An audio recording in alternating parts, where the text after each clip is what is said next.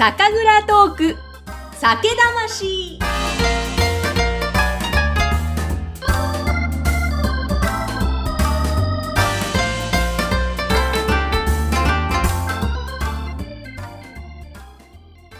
こんにちは。酒蔵ナビゲーターのぐっさんです。さて、梅雨が明けましても、セミの鳴き声大音量ですよね。青空もわーっと広がって、夏が来たなーという感じですけど、まあ、暑いですよね。皆さん、お元気ですか？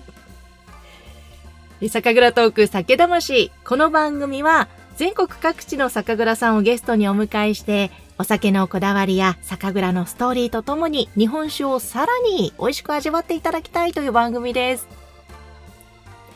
さて前回は私のフリーアナウンサーの先輩であるベニさんと、そしてベニさんのバンド仲間のフミさんに来ていただいて、岐阜県高山のこと、そしてお酒のことも話していただきましたけれども、さあ、そこから今回は、前回も飲みました、平瀬酒造店さんご紹介します。ゲストは、平瀬酒造店15代目の平瀬一兵衛さんです。くす玉というお酒を醸しているんですが、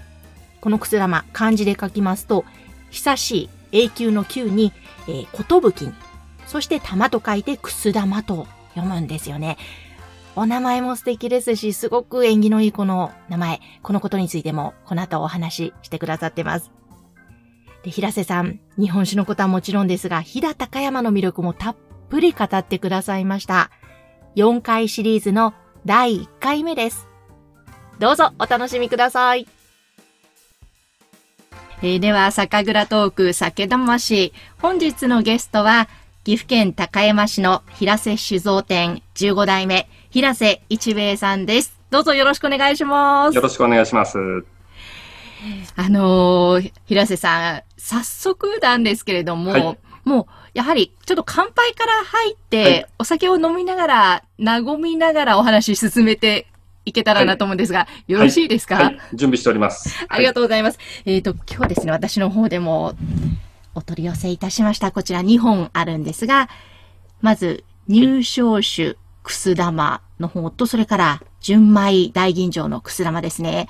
はい。入賞酒からいただいてもいいですか、そうですね。はい。はい。じゃあ、まずちょっと乾杯してからお酒のことも詳しく伺いたいなと思いますが、では、継がせておこの音がまたいいですね。えー、それでは、乾杯したいと思います。はい、今日は平瀬さんよろしくお願いします。よろしくお願いします。乾杯。乾杯。うん。おわ美味しいですね。美味しいですね。美味しいです。あもうすごく、スーッと入ってきますね。はいこれは、あの、まあ、入賞酒というところも気になるし、はい、くす玉というね、こちら平瀬酒造店さんの、このお酒のお名前ですね、このこれも気になるんですが、はい、ちょこのあたりご説明していただけますか？はい。これ、あの、入賞酒、何に入賞したかと言いますと、あの、全国、えー、新酒鑑評会が毎年やっておりますけど、え。えー、ここの年にできた新酒をですね、えー、まあ、評価していただくというところにこう出してで、そこで入賞したというお酒になりますけど、この、あの、審査を行っている間が、ちょうどあの、コロナウイルスの影響でですね、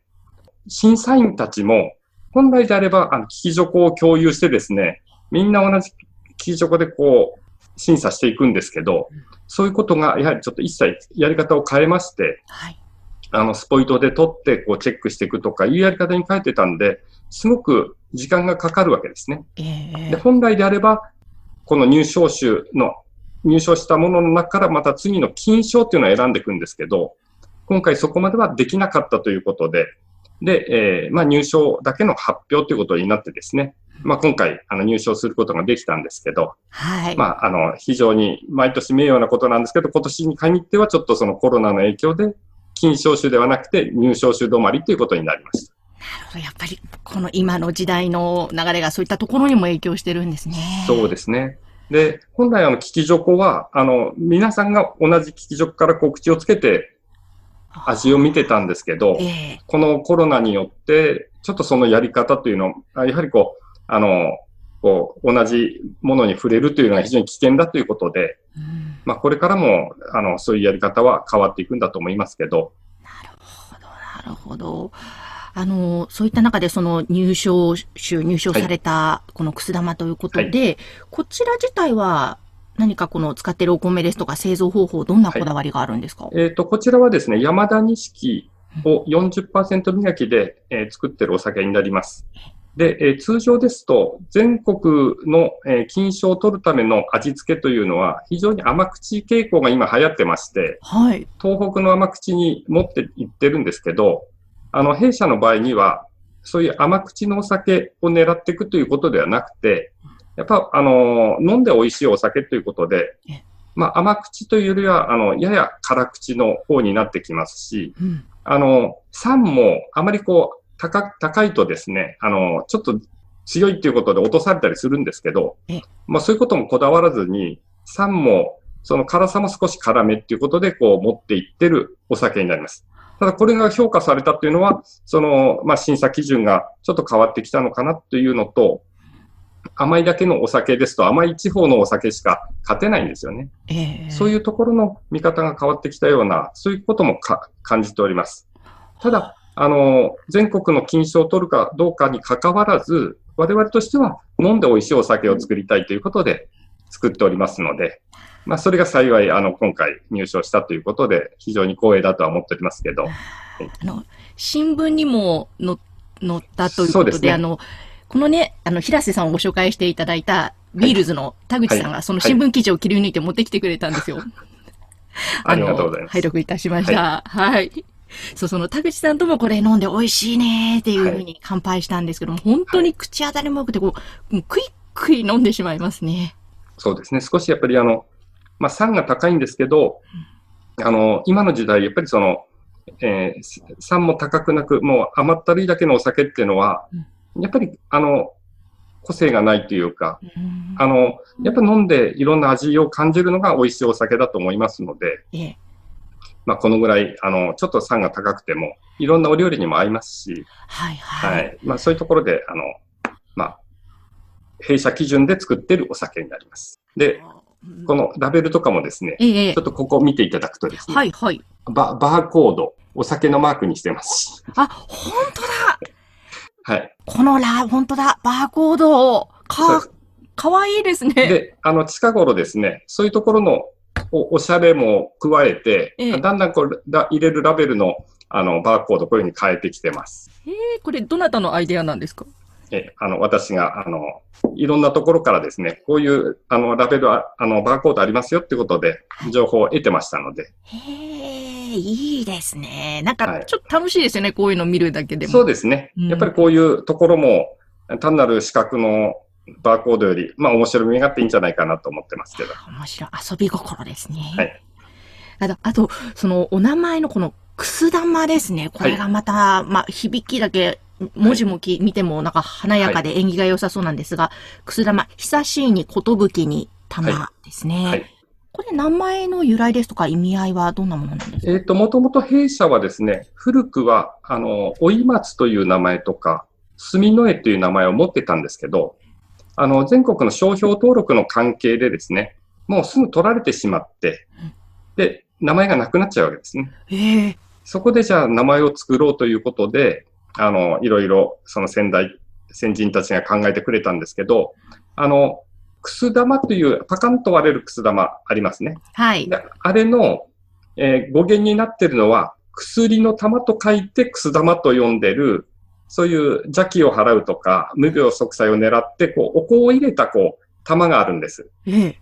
で、それを、じゃあ、もじって、あの、くす玉というふうに、こう、名前を付けようということで、付けてあるんですけど、はい。まあ、英語で言いますと、こう、永遠を意味する、エターナル。はい。で、えー、この寿は幸せのハピー。で、この玉っていうのはボール、ボールではなくて、うん、あの、玉なんですよね。玉。玉。昔、日本で玉っていうと、宝石なんです。ですから、まあ、エターナルハピージュエリーということで、ええ、あの、エンゲージリングみたいな、はい。素晴らしい、こう、か輝く名前ということで、あの、外人さんとかには紹介しておりますけど。うわちょっと素敵ですね。そう、そういう意味合いがあって、それ英語にしてみると、うん、あ、そういう名前なのかというので、うん。あの、わ私も、えー気に入っております。いやー、いいですね。この、ま、日本語のこの漢字もはいおめでたいですけども、はい。英語に訳すとエターナル、ハッピー、ジュエリー。フェイリー。はい。なんかこう結婚式とかそういう場面でも、そうです、そうですそうですね。あの、昔はあの、その結婚式の、あの、結婚の時のこう、婚礼家具を運ぶ車としてええ、うちのトラック貸してくれというので、ええ、あの、つ使われてたりですね。はい。いろんなところへこう持ってかれたりはしておりましたけどあ、そうなんですね。その、はいえっと、飛騨地方でそうです。結婚した高山の、はい。わあ、なんかいいですね。とてもいいことがありそうな、はい。運が開けそうな。あの、結婚式でも、あの、ウェディングケーキを入刀ではなくてですね、くす玉で鏡開きをしたいという、えーところもありまして、あそれいいですね。よく出てきますね。なるほど。ちょっとね、これからさらにハッピーな夫婦、はい家庭を円満っていう思いを込めて、ね、これは確かに素敵。いろんないろんなところで活躍しているお酒なわけですね。そうですね。うんうんうん。で、あの、ちょっと後々あの、高山のね、食文化なども詳しく聞いていきたいんですが、ちょっと今少しだけ紹介すると、あの、おつまみで私、はい。今日あの、やっぱりこれもお取り寄せして、ほうはいま味噌をあーいいですね。もういい香りがしてまして、はい。あと、お漬物文化がすごはいく盛んで、あの、後ほど食べたいなと赤かぶの漬物なども、やっぱこういったものとも合うんでしょうね、くす玉。はい。あの、えー赤かぶはですね、通常の塩漬けした、あの、かぶの漬物というものではなくて、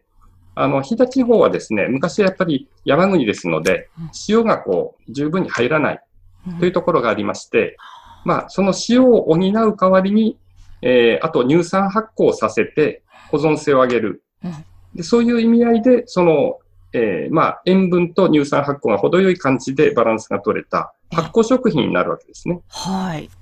だからまあ、飛騨ならではの、まあそういう味で、非常にさ酸味が強い味がするんですけど、ええそれがやはりこうお酒とも相まってですね、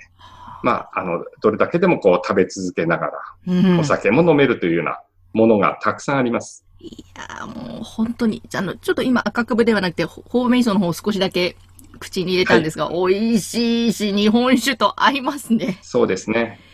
あの、素朴なものなんですけどええ、その、やっぱりこう味が、本当にしっかりとした味が味わえますので、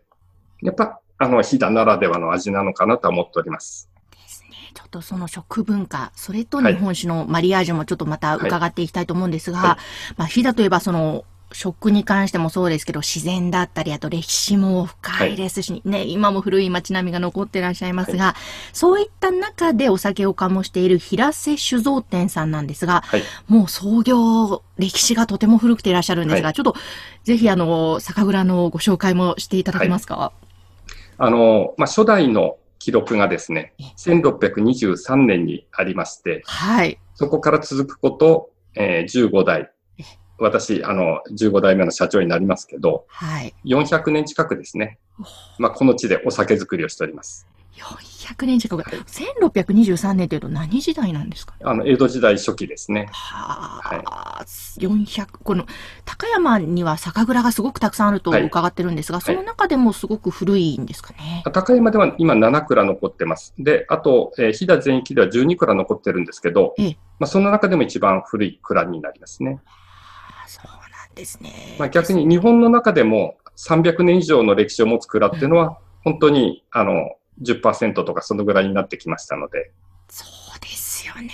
はい本当そこまで続いているっていうこと自体すごいことだなと思うんですけども。そうですね。あの、私も歴史というのはあんまり興味がなかったんですけど、ええやはりこの、えー自分の家の歴史400年となると、じゃあ遡っていくごとにどういう時代、どういう時代って、そういう時代背景も興味を持ってきてですね、ええ意外とこう、えーその自分の酒屋の歴史からですね、この飛騨の歴史というのがすごく興味を持って、はい。はい、知ることができましたけど、ええその中では、わ、意外な発見とか新しい発見もあったんですか？えっとですね、まあ、あの、言い伝えで残っていることからですね、まあ、最初、さ酒屋だけでスタートするわけではなくて、はい。えーまあ、薬屋とか雑貨屋とか、そういうものの抱き合わせで、酒屋を取り入れていくわけですね。うん。で、3代目までは、まあ、いろんな、あの、何でも屋みたいな形でやってるんですけどええ、4代目以降はですね、えーお酒作り一本化をしてはい、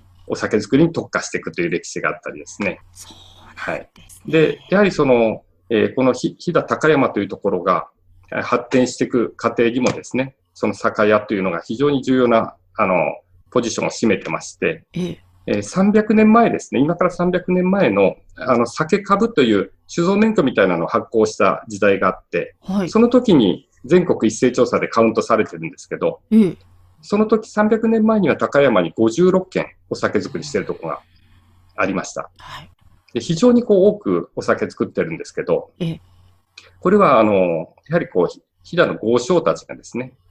まあ副業でお金儲けで始めることになるんですけど、あの、お米の値段って基金が訪れると4倍5倍になります。はい。それで儲けるために備蓄米というのを持ってるんですけどうん、その必要がなくなると、そのお米をお酒に変えて、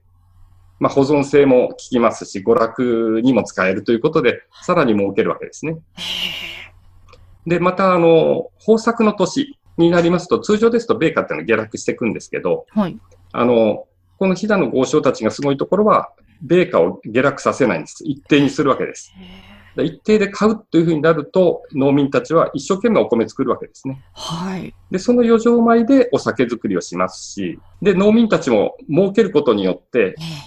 まあ、借金も返せるし、えうん。自分たちも贅沢ができるということで、その豪商と農民、お酒作りを通じてですね、非常にこう、飛騨が経済発展していくわけですね。えちょっとすごいなんかビジネスモデルではないですかね。そうですね。で、豪商たちが儲けたお金で、高山祭りの屋台ができたり、神社仏閣とか町、町づくりが行われていくわけですね。で、そういう豊かな町なんで、1585年には金森長近ですね。うん信長秀吉の家臣が入ってきて、この飛騨全域を治めますし、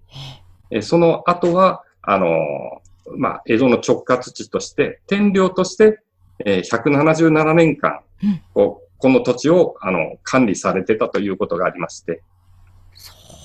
非常に歴史的には、あの、豊かな町だったんですね。本当ですね。なんか、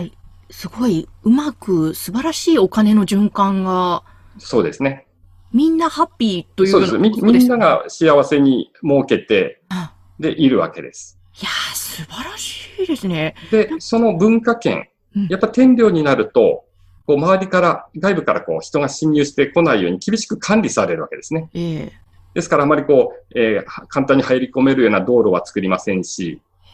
まあ閉鎖的な文化圏をこう維持しているわけです。うんで、それが、まあ戦後の経済発展からはええ、もうついてこうにもどんどんどんどん遅れて遅れて遅れて、で、発展がもうできなかったわけです。はい。で、それが逆に言うと、古い町がそのまま残ってるという、あの、価値が出てくるわけですよね。そういうことなんですね。はい。で、今はもうその飛騨高山というのは、まあ日本の、その過去を残している町ということで、非常に外人さんからは、あの、人気があります。やーそうですよね。本当素敵な、あの、あの、一回だけ伺ったことがあるんですけども、はいすごくやっぱり古い街並みが綺麗だなっていうのを印象を覚えていて、まあ確か外国のお客様はすごく好きですよね。はい。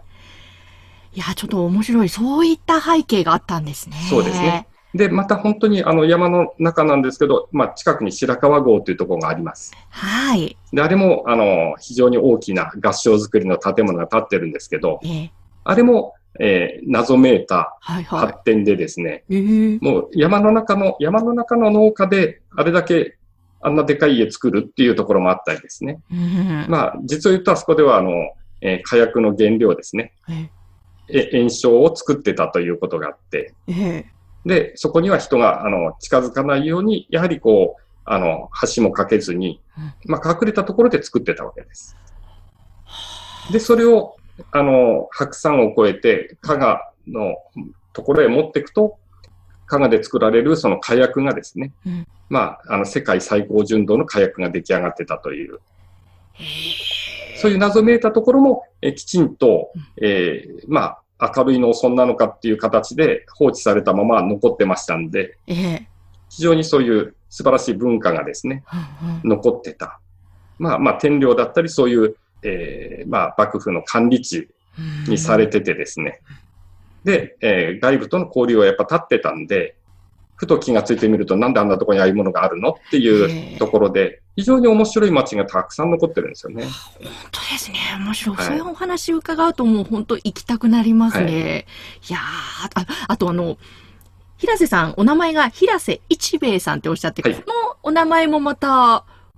なんていうか。代々つついてる名前になりますね。えー、はい。で、5代目から平瀬一兵衛っていうのは登場してまして、はい。まあ、6代目はなぜか五郎兵衛になって、えー、7代目は一兵衛。で、8代目も五郎兵衛を継いで、9代目からずっと一兵衛一兵衛一兵衛で継いでます。ねえ、なんか、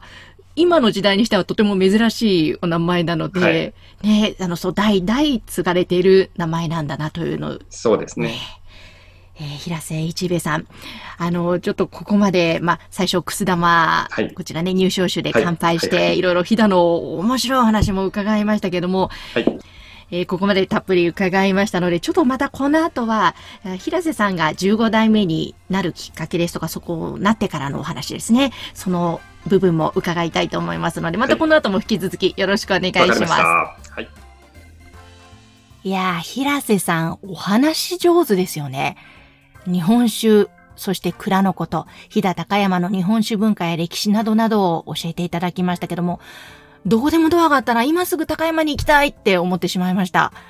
日本酒ってやっぱりその土地の文化や歴史に密接に関わってますけども、そういったことも聞くとすごく面白いですよね。あの、あともう、このね、くす玉の入賞酒も美味しかったですし、朴葉味噌、赤かぶのお漬物も美味しいんですよ。あの、お酒はネット販売もしていますので、URL 説明欄のとこに貼っておきますので、ぜひですね、平瀬酒造店さんのホームページもご覧になってみてください。そしてもうまだまだたくさんの面白い話がありますので、次回もぜひ楽しみにしていてください。また番組へのご感想やまたこんな日本酒あるよこんな酒蔵さんもあるよという情報もお待ちしていますこちらも説明欄にえー、メールフォームを貼っておきますので、ぜひお寄せください。それでは、酒蔵トーク酒魂、次回もお楽しみに